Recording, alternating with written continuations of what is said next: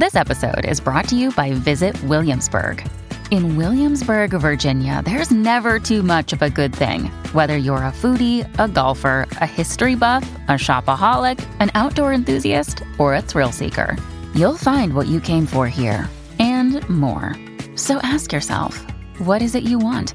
Discover Williamsburg and plan your trip at visitwilliamsburg.com.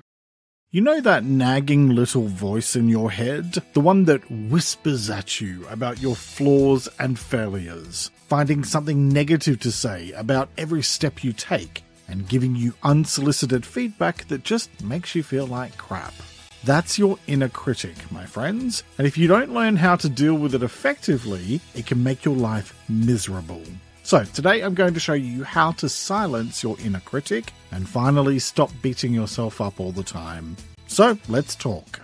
If you've ever had to listen to that negative and overly demanding voice in your head, the one that will read you for filth at the drop of a hat, then you'll know just how exhausting and unhelpful it can be. Mainly because that voice rarely has anything constructive or useful to share. But there are a few really effective things you can do to make that critical little voice finally stop criticizing everything you do and say, and even turn it from inner critic to inner coach. First, let's talk about what is your inner critic. The idea of an inner critic is a well documented psychological concept, and it describes the part of ourselves that judges us, doubts us, and belittles us. It's born out of a combination of your past experiences, societal expectations, and personal fears and doubts. While it might think it's doing us a favor by keeping us safe from failure or rejection, more often than not, it's like carrying a backpack full of rocks on a hiking trip. It weighs us down. So, why should you work on your inner critic? Because if it's left unchecked, this inner critic of yours can turn into a roadblock on your journey to better mental health. It's like constantly living with a pessimistic commentator who overshadows your accomplishments, magnifies your failures, and makes you second guess yourself constantly. And it can lead to stress, anxiety, depression, and even relationship issues. But here's the good news we can all do something about it. So, here are five ways to silence your inner critic. Tip 1 Identify the critic. Because self knowledge is power. Notice when your inner critic tends to show up. What situations trigger it? Does it rear its head when you're about to take on a new challenge? Or when you're under stress? Recognizing these patterns is like learning the strategy of an opponent in a game. Once you understand it, you can start to outmaneuver it. Tip 2 Challenge the negativity. Because you're the boss in your own head, not some nasty little punk voice. When your inner critic starts its negative chatter, put it on the stand. Question it. Demand evidence. Ask it, is that really true? Am I really that terrible, or am I just having a bad day? Just like in a court of law, if there isn't enough evidence, then you can dismiss the case. This step isn't about fighting your inner critic, it's about understanding that it might not always be right.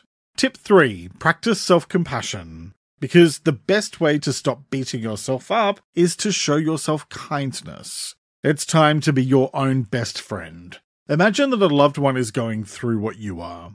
What would you say to them? Would you belittle them? Or would you offer them words of kindness and understanding? Treat yourself the way you would treat them. When you stumble, instead of getting caught up in a whirlpool of self criticism, say, It's okay. Everyone has off days. This doesn't define my abilities or my worth. Yourself will thank yourself later for being so much kinder to yourself. Tip 4 Reframe your thoughts, because thoughts are not facts. Changing the narrative in your head can change everything. It's like being the director of your own film, which you are, by the way. You get to choose everything, from the sets and the lighting, right down to every line that you speak in the script.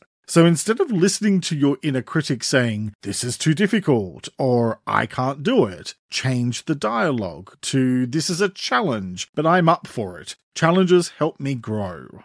This isn't about just pretending everything is rosy, it's about focusing on the potential for growth and resilience within you. Tip 5 Create a support network. Because helping you to see the best in yourself is what friends are for. We're social creatures, and sometimes we need a fresh perspective from others. Surround yourself with positive influences, people who lift you up and believe in you. Share your fears and anxieties with them. Their reassurance can provide the necessary counterbalance when your inner critic tries to tip the scales of your self worth.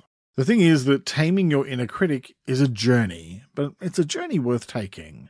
Each time you choose self compassion over self criticism, each time you challenge a negative thought and replace it with a positive one, you're making progress. And remember, your inner critic doesn't have to be the villain of your story. It can be a guide, a voice that urges you to strive for better, to grow. But it's up to you to transform it from a harsh critic into a supportive coach. This journey might be challenging, but it's also empowering. You're reclaiming your mental space, your confidence, your self esteem. You're you, and that's your superpower. You're not alone, and you're a lot stronger than you think. Now, it's over to you. Let me know in the comments which tips you're going to apply and why, and you'll find more ways to overcome your inner critic in the latest episode of the Let's Talk About Mental Health podcast. It's linked in the episode description. I'm Jeremy Godwin. Thanks so much for joining me today. Take care and talk to you next time. For ad free content and early episode access, become a paid supporter on Patreon. It's linked in the episode description.